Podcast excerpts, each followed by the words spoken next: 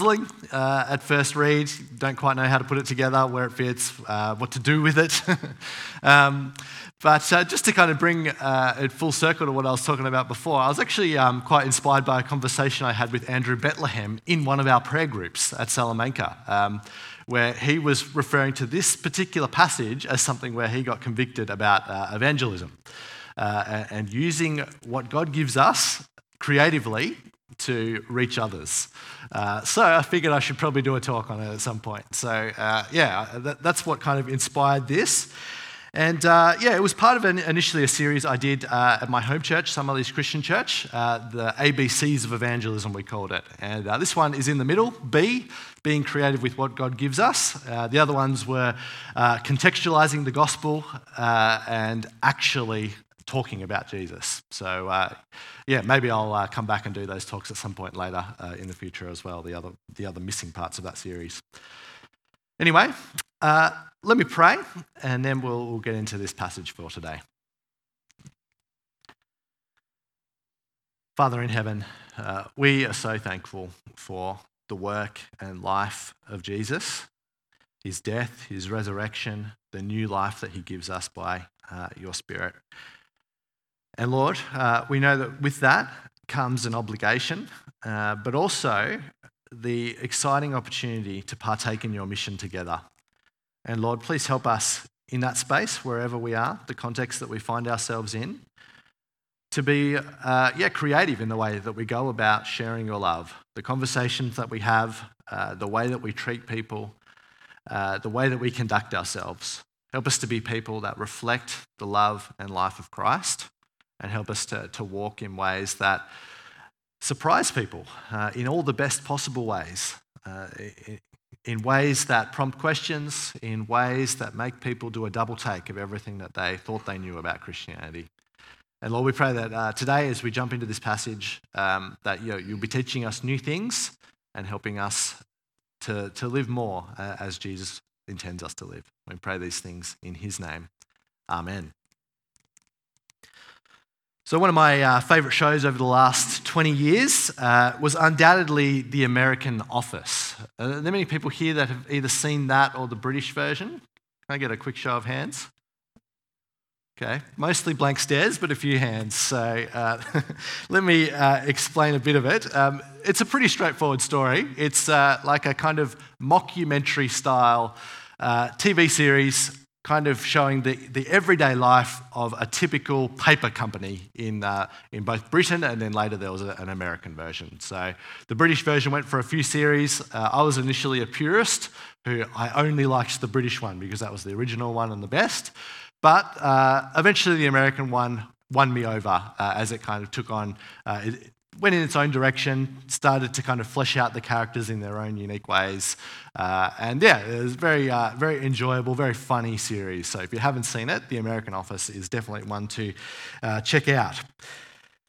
And uh, there was one particular episode that I always enjoyed, which was uh, the garage sale episode. Um, so you can see there in the picture, uh, it gives a little bit of what happens there. But anyway, the whole office, they decide to pack their warehouse with their mystery products, their junk, and their trinkets as some sort of fundraiser. It's never particularly clear what they're raising money for, but that's not the point of the episode anyway. Uh, but you've got Dwight, who's there in picture, and uh, he is this industrious larrikin with an insatiable need to prove his mettle. And he promises that through the art of the swap, as he calls it, he will turn a tiny red thumbtack into the finest item for sale in the entire garage sale. And uh, the red thumbtack is a homage to something which came to be known as the paperclip game. So in 2005, there was a Canadian blogger, and he decided to run a little experiment. He put an ad for a single red paperclip. I think we've got a look, yep. In case you don't know what a red paperclip is, there's a picture. Uh, but he put it on Craigslist to see what he could get for it in a trade. Uh, and yeah, his first trade was someone gave him a pen shaped like a fish for it. And then he went on to trade that pen for a custom made doorknob, and on and on and on it went. And eventually, after about a year and 14 trades, he had traded his way up to this a house. So it's an incredible story of ingenuity, resourcefulness, and dare I say it, shrewdness to turn not much into a place that he could actually live in. Um, he'd have this place of security, a place he could call home, a place that he could even invite others into, much more than the humble paperclip. And uh, it's the kind of out of the box thinking that some people would condemn uh, as like an abuse or predatory or something like that, but others would, would marvel at and, and, applaud. Like just, you just got to clap and marvel at what they were able to do. And in a funny way, I think that's what the gospel is calling us to in the way that we live our lives. We see it particularly in this parable, the parable of the shrewd manager, which we read earlier, but we also see it sprinkled throughout the pages of Scripture. These creative ways of sharing God's love and his message. So we'll spend some time thinking about evangelism in the context of, of everyday life, but also in our unique circumstances. Now, I'm not particularly into methods and presentations and tracts and those things. They, they certainly have their place, and historically they've had a big impact. But I think, and there's, there's certainly there's, there's biblical warrant for doing evangelism in those sorts of ways. But I think as well, one thing that often gets overlooked is that the relational, creative way of, of living lives as well. Uh, we're very easy to kind of go with the, the trusted method rather than the thing that God is, is putting in front of us in our own circumstances. So that's a bit of what I want to think about. Uh, the relational side. For most people, our primary mission field will be our friends, our family, the people we rub shoulders with, won't it? The people that we have, that we work with, that we study with, our neighborhoods. It's that kind of highly relational, and longer term conversations that are taking place in our lives. The sort of context where, you, where people see us live every day and they'll weigh up the credibility of our faith by the way that we live and by the way that we treat them.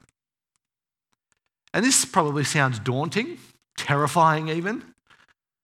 But at the same time, I hope it's also kind of thrilling too, and a really exciting thing to be able to, to do, to live with people for a, a long period of time and to let the gospel unfold through your life. And what's more, we have cause for optimism. And I, I want to say that, that God will open doors when we love the light, when we love people, and we love life itself. So God will open doors when we love the light, love people, and love life itself. So let's get into today's talk. And the first, first thing I want to talk about is the way that we conduct ourselves uh, morally. And that is that we should be people that walk the walk and talk the talk. This is such a massive part of Scripture, isn't it? And there's a reason that Christians used to be known as moral do gooders, because it's what faith should look like, isn't it? Simply being a, a Christian in the wild, a real life Christian, will give us opportunities, but it's dependent on actually showing moral fortitude in the way that we conduct ourselves. Being people of integrity. Think of the, the greatest commandment love the Lord your God with all your heart, soul, mind, and strength, and love your neighbor as yourself. Faith is meant to express itself in action and good deeds in the way that we care for people. Or look at um, 1 John 1. God is light, and in him is no darkness at all. If we say we have fellowship with him while we walk in darkness, we lie and do not practice the truth. But if we walk in the light, as he is in the light, we have fellowship with one another, and the blood of Jesus cleanses us from all sin. Now, of course, we don't do good to earn our salvation or to earn peace with God. Of course not. Rather, it's a reflection of what God has already earned for us in the cross. But faith is meant to be lived out. So, what does this look like? Well, it means not doing the wrong thing for a start, being above reproach. It's a common phrase in Scripture. To not be hypocritical, and one of the most common reasons given for why people walk away from faith or never seriously consider it in the first place is when faith seems to make no difference in people's lives. When Christians act just like everyone else, if not worse than everyone else in culture. When our worst impulses are enabled. And unfortunately, that can be true sometimes. Historically, Christians haven't always covered themselves in a blaze of glory. So we can't let our moral life undermine our credibility when it comes to, to existential conversations and questions. We want people to think that holiness is possible, rather than some kind of facade. And that Jesus is worth following wholeheartedly, even when it costs us, not just when it's convenient. And one of the, the, tricky things is that being a Christian will at times clash hard with our culture. Some things just won't be seen eye to eye, which will likely become even more prevalent as society moves away from institutional religion. Sometimes you'll get accused of things, just like in the passage that we read earlier, which I'll encourage you to, to turn back to now if you haven't got it open. In verse 1, a rich man accuses his manager of wasting his possessions. Now, it's interesting to note that the, the boss there, he's given the title of rich man. Not something Luke typically speaks positively about if you've been following the Gospel of Luke much. In uh, Luke 6, he says, uh, Woe to you who are rich, for you have already received your comfort. Or in Luke 12, Jesus says, A man's life does not consist in the abundance of his possessions. And then goes on to talk about the parable of the rich fool, who has this overflowing crop of barn, uh, barn full of crops, and he decides to rip down his barn to make a bigger one. And then uh, Jesus says, of course, You fool, and that night his life is demanded of him.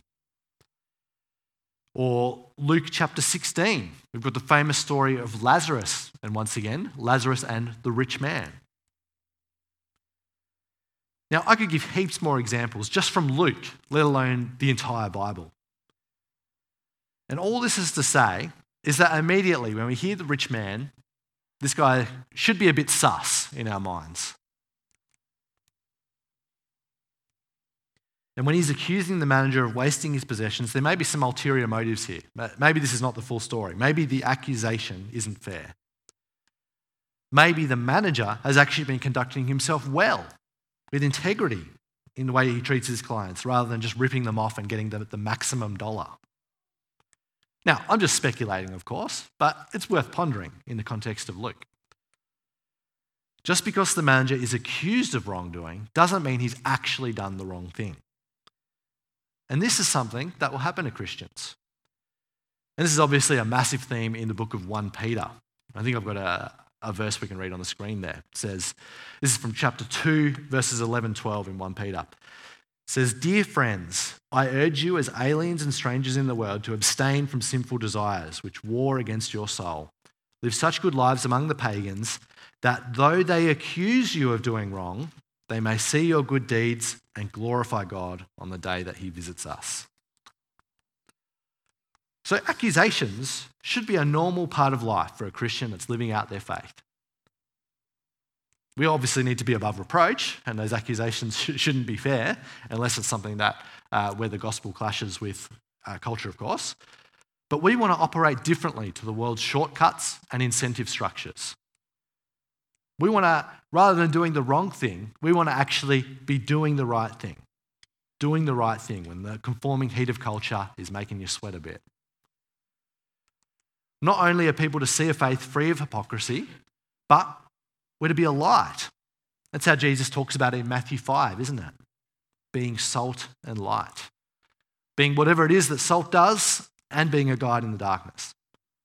I know with salt, it's a preservative, it brings out the flavour of what's already there. It's an essential, uh, essential ingredient for bland food like potatoes.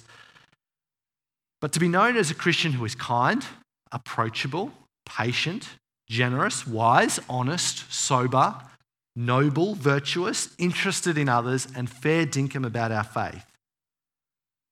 That's what we want to be. So much of the Bible is about glorifying God with our lives. And yet, an important byproduct of that is that people see what's happening. They see what's going on in your life. They see that maybe faith does make a difference. Maybe it does give that inner peace or whatever it is, whatever it is those religious people talk about. And maybe I want that too. Maybe they'll see the person of Christ at work in us when we follow him. And maybe it will beg questions in their own life too. And so we should live lives that prompt questions. Probably the most famous verse when it comes to evangelism is 1 Peter 3:15. I'm sure you guys know it. Always be prepared to give an answer to everyone who asks you to give the reason for the hope that you have. Doing it, of course, with gentleness and respect. Sometimes it's worth pondering do I get asked questions as a Christian because of my faith? Is my life prompting them, or is it other factors that I get asked about? Now, I don't know about you, but I've been asked uh, personally about swearing, drinking, celibacy. Someone thought that I was going to become a Catholic priest um, at some point. Uh, I've been asked about like science, how science and faith interact, uh, donating to charity, pornography, uh, other religions, politics, philosophy, hell, uh, what we actually do at church. Have you been asked about that? Uh, whether doing a, a, a Masters of Divinity at Bible College is the same thing as Harry Potter School. But I've also uh, been called the poster boy for Christianity in one of my workplaces, which was a lovely compliment, I think. Uh, another person once said that I'm one of the nicest guys you'll ever meet. They're, of course, demonstrably false, but uh, that, that, yeah, that's not true. But um, what do you get asked? What do you get asked in your personal life?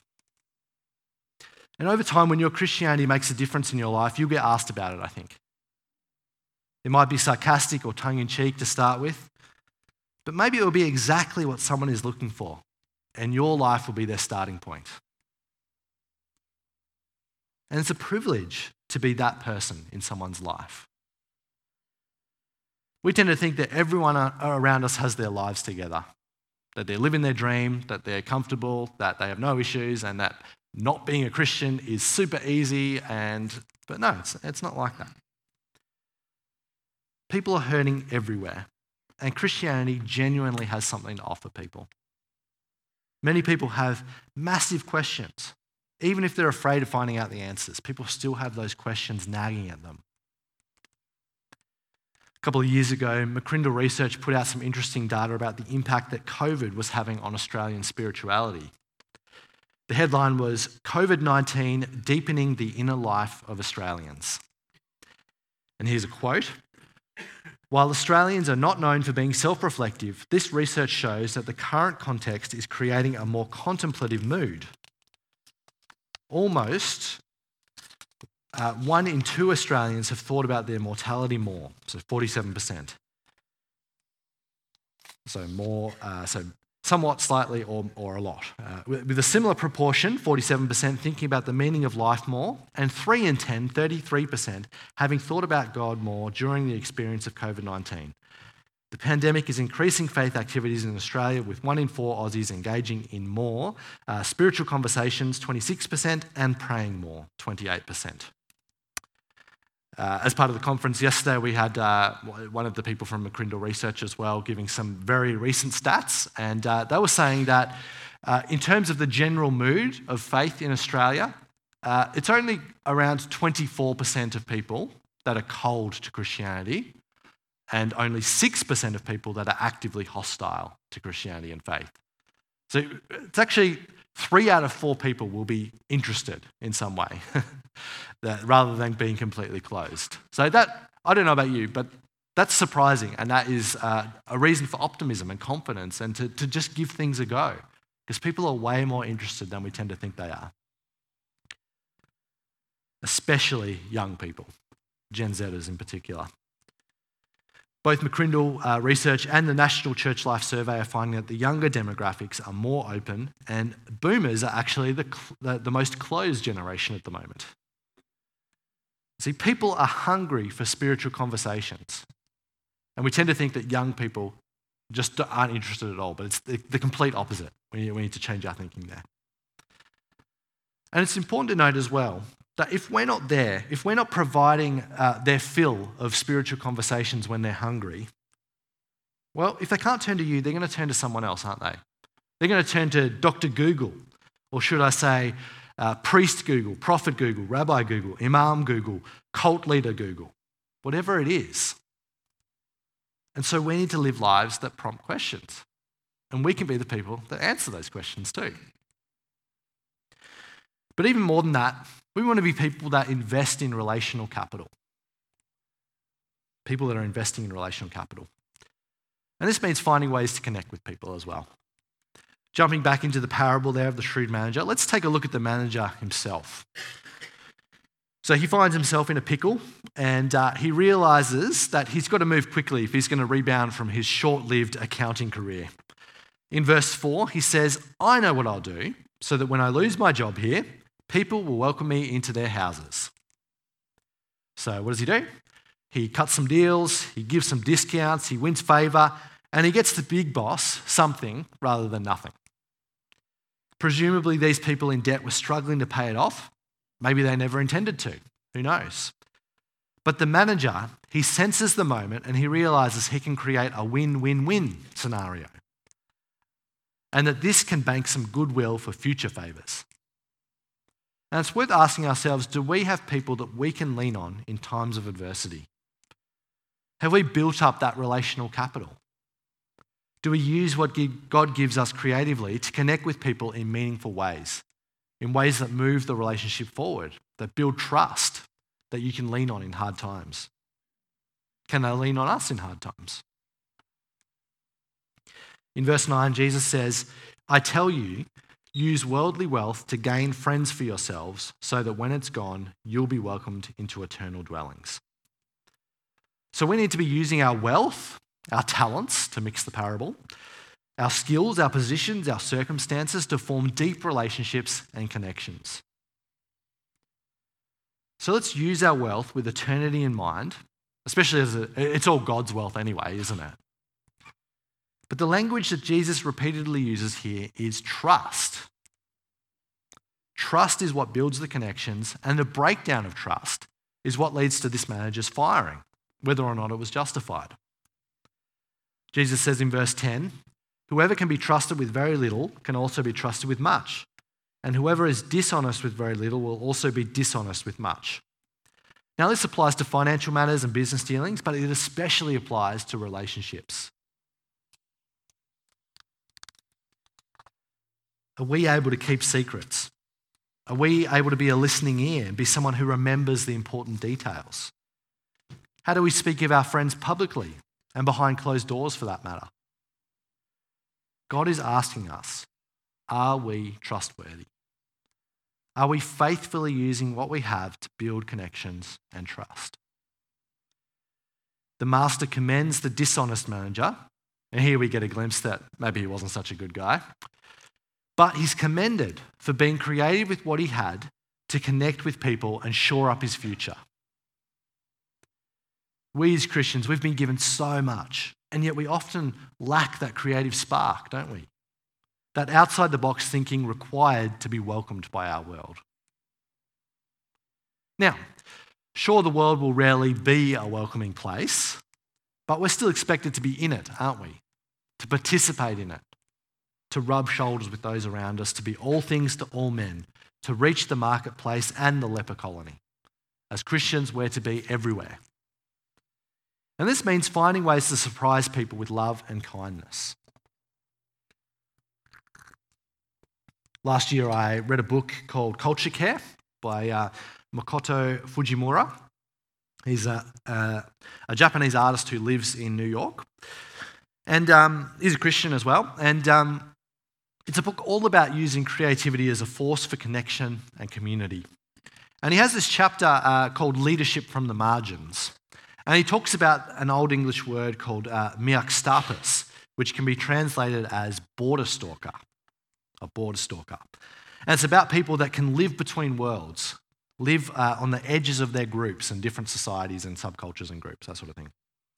And uh, the, the kind of example he uses is Strider from Lord of the Rings uh, as this kind of archetypal figure uh, representing what he means. He's able to unite diverse people and winsomely lead when hope is in short supply. Now, Fujimura uses this to talk of artists and the, the prophetic role that they can play in culture making. But really, I think as evangelists, we're called to be border stalkers. As Christians, we're all kind of called to, called to be in this space, I think. to seamlessly be able to build connections across cultural lines, and yet being custodians and, and leaders with what God gives us to speak into the world in surprising ways, making people second guess everything they thought they knew about Christianity.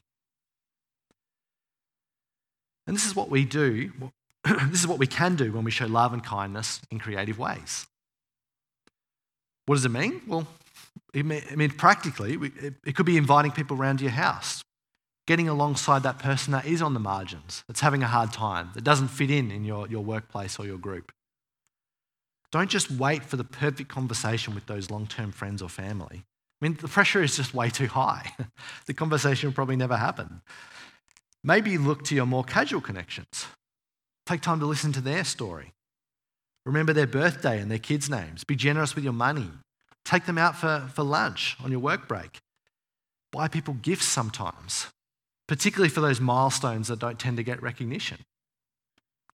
Offer to babysit, or for some people, do family holidays together. Support them in their struggles and their joys. Get to know your physical neighbours. Reach out to people that you've connected well with in the past. Be the family in the local community that offers to run things and is the glue of the community. Host dinner parties. Invite a mix of Christians and non Christians to it. Show interest in their interests. Go to things you wouldn't normally go to with them whether it's an art exhibition or a dark mofo gig, anything that might deepen the conversations and the relationships. There are so many opportunities. And these are things that might require us adjusting our commitments, building margin into our lifestyles or our budgets. They're things that we might need to write down or plan for or pop as a reminder into our phone for a later date. And sure, no one can do all of these things, but we can do some of these things. And if we're all doing, all playing our part, that can have tremendous reach. And we can encourage others with the, those little things that we are giving a go. Hopefully, as people and churches try different things, we can get the, the creative juices flowing together. I mean, think about some of the other, the, the other churches in the network here. I always find it really encouraging hearing what the, the different Reformed churches are doing around the, the, the channel and around the state. Um, and that can be really exciting. You can kind of borrow ideas. I was talking with someone the other day that there's, there's no IP in um, Christian churches. You can take what other people are doing and you're not going to get sued for copyright. It's all for, for God's glory and the kingdom. So, here at the, the Christian Reformed Church of Kingston, you guys have some tremendous opportunities coming up with the, um, the, the, building works going on and the, the idea of what that could do for the community. I'm really excited to see what happens with it seeing if there are imaginative uh, uh, events and ministries and services that you guys might do. And sure, it'll take time and planning and money and effort. But if you have the ideas and the skills and the means to do something interesting, well, you should. What a great opportunity that God is giving you guys. And who knows, it might just work. It might just connect with the, with the, the wider Kingborough community. And I think it starts with surprising people with those simple acts of love, kindness, and generosity.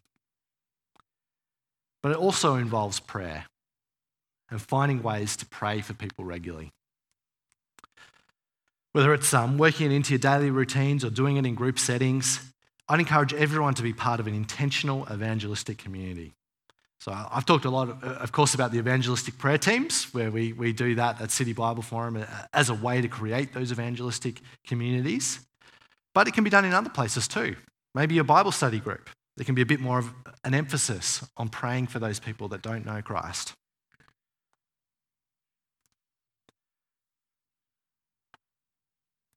Now, it could be, as I said, in those, those groups, maybe it's a, an occasional thing. It's, it's probably not the default of, of something like a Bible study group, but it's the sort of thing that you can just pivot a little bit, and over time it can work. But maybe as well, there are different parachurch ministries and organisations that can help you with that. For students here, there's the, the AFES groups, the, the University Fellowship of Christians here, and Focus and Subbies. Uh, yeah, obviously for workers, there's City Bible Forum, but there are all sorts of different groups that are specialised to help you as a Christian uh, and to, to help be on mission together.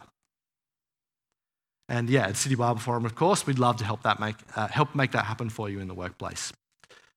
So find those places where you can share your struggles and the small victories in your particular context. I think it's so important to be, be talking about those things, how we're going um, in, in loving others and, and sharing God's love. Jesus tells us to love our enemies and pray for those who persecute us. Or it says in the Gospels to pray for the Lord of the harvest, that he'll send out workers into the harvest. That's not just ministry workers, of course, it's you and the person sitting next to you as well. Going out into the world, going out into our local communities, wherever we are. In John chapter 17, 9, Jesus prays for those that will come to know him in the future. Or in Acts 18, Paul has a vision uh, or a dream where God tells him to go on speaking because he has many people in that city. Possibly referring to people that will be saved by the gospel being proclaimed. And it's probably the same for us. We need to be praying for those people that will turn, that will be warm, that will be hungry for something more than, than what they have at the moment. And the gospel can offer them that. You never know who's going to respond to the good news, especially when prayer is such a feature of uh, everyday life, like it is in the book of Acts? What if that was us in the Tasmanian Christian community, that we were known for, for the way that we pray as a community of believers? Think of um, Colossians chapter 4, verse 2. Pray that the doors will be opened, being watchful and thankful, it says. Seeming to imply this kind of incremental journey for many people. Not these kind of dramatic conversion events after one conversation, but being watchful, seeing the signs when people are becoming more open and regularly giving thanks for just those tiny steps of progress, being watchful and thankful. So I want to urge you to find other Christians where you can pray for the people in your life regularly. Not just every six months or whenever it comes to mind, but every week, every day, even. It's amazing how, when we pray regularly and intentionally, God not only inspires us to action, but the opportunities just start flooding in as well. And we can regularly give thanks for what God is doing in our lives. Which brings us to the last point. We can be people that live life to the full, be someone that lives life to the full. In John chapter 10, Jesus calls himself the good shepherd who lays down his life for his sheep. And he promises us life to the full. So there's kind of an obligation for us to live that out, isn't there? And I want to suggest just three quick ways that we can do that as we draw to a close. And those are one, being thankful for your circumstances, two, being thankful for God's abundance and creativity, and three, being thankful for the people that God puts in your life. What does this have to do with evangelism? Well, everything. As Christians, our go to characteristic should be gratitude, I think. It's one of the key things that separates us from the world, I think, and, and the other world religions. We believe God to be scandalously generous, lavish, and merciful, don't we? Life is a gift that we can celebrate and cherish as believers, eagerly looking forward to life 2.0 in eternity, or eternal dwellings, as the passage says.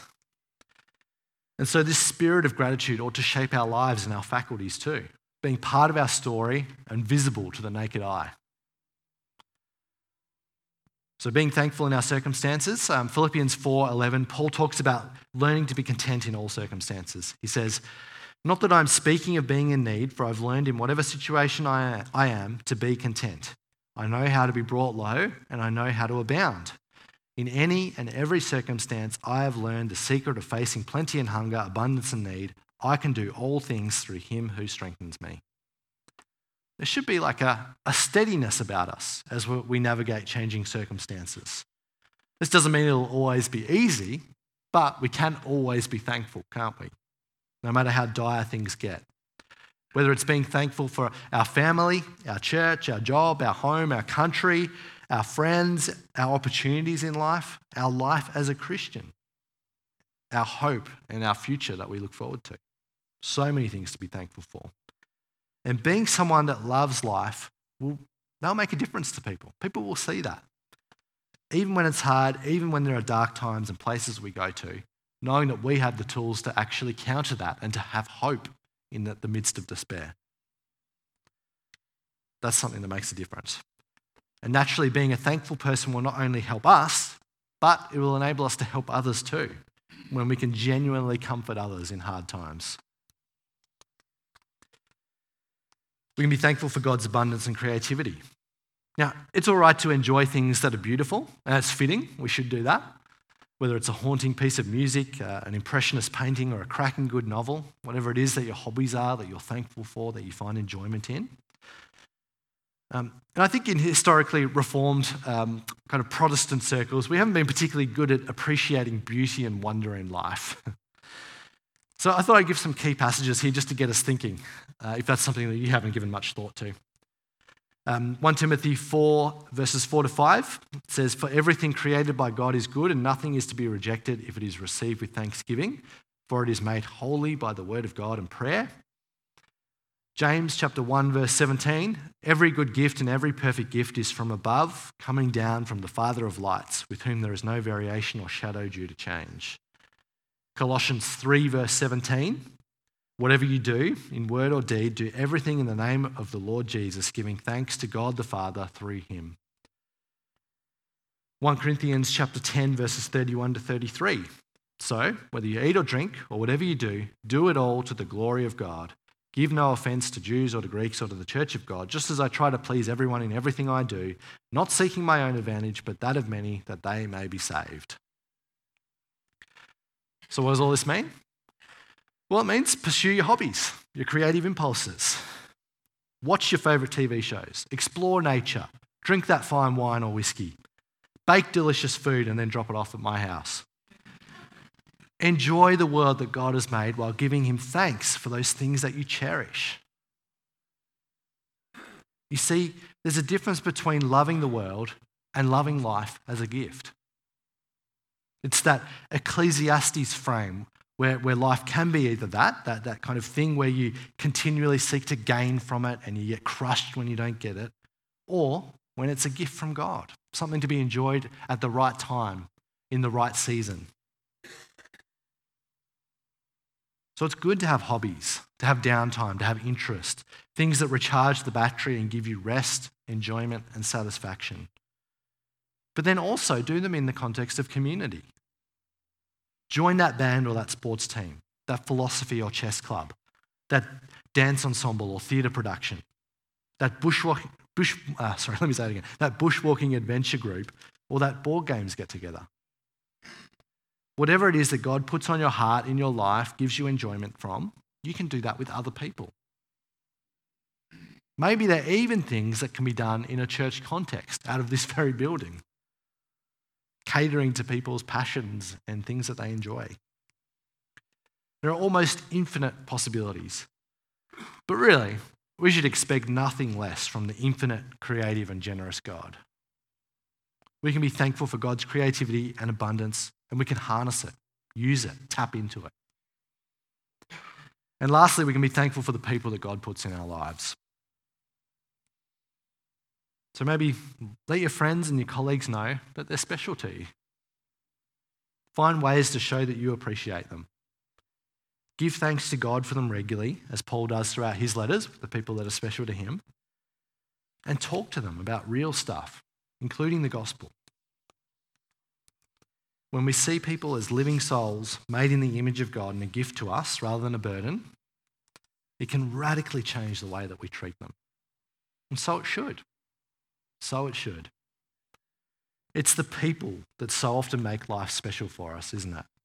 We can find great enjoyment from our hobbies and the, the things that we enjoy, but it's even better when we do it in community with other people. So let's embrace creative ways of sharing our faith together being creative isn't about turning everyone into artists or poets or entrepreneurs. It's about utilizing the things already present in our lives in thoughtful and intentional ways. Maximizing the things that we're naturally drawn to to connect with others in ways that are meaningful. So let's embrace the role of being border stalkers. I shared before the archetypal character Strider from Lord of the Rings, and uh, only really gave half the picture there. If you've watched the movies, which were like 20 years ago, um, Strider is so much more than a shadowy figure on the margins. He later uh, ushers in a kingdom, doesn't he? He's, of course, crowned and is the central figure in that new and redeemed kingdom. And Tolkien, of course, is using him as a picture of Christ, who will usher in his own kingdom, vastly better than anything we can imagine, and who welcomes everyone into his eternal dwelling. And so we can be that picture of Christ, inviting people into his kingdom. There's room for the people in our cities, our workplaces, our networks, our social circles. We just need to creatively cut through the cluttered noise of modern life to help people hear God's tender voice. But the reality is that we're trading with house money, dream of, and promises a room, a place, and love life. We can help people dream that little bit bigger. So let's, uh, let's pray about these things together.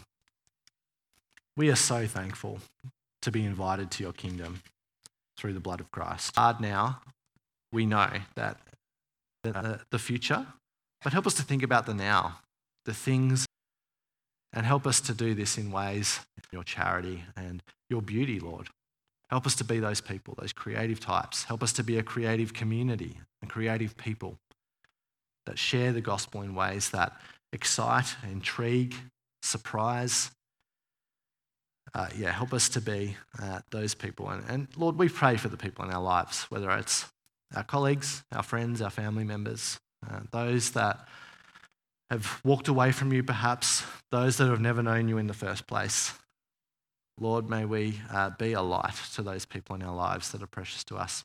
And we pray that you'll welcome them into, into eternity one day. We pray all these things in Jesus' name. Amen.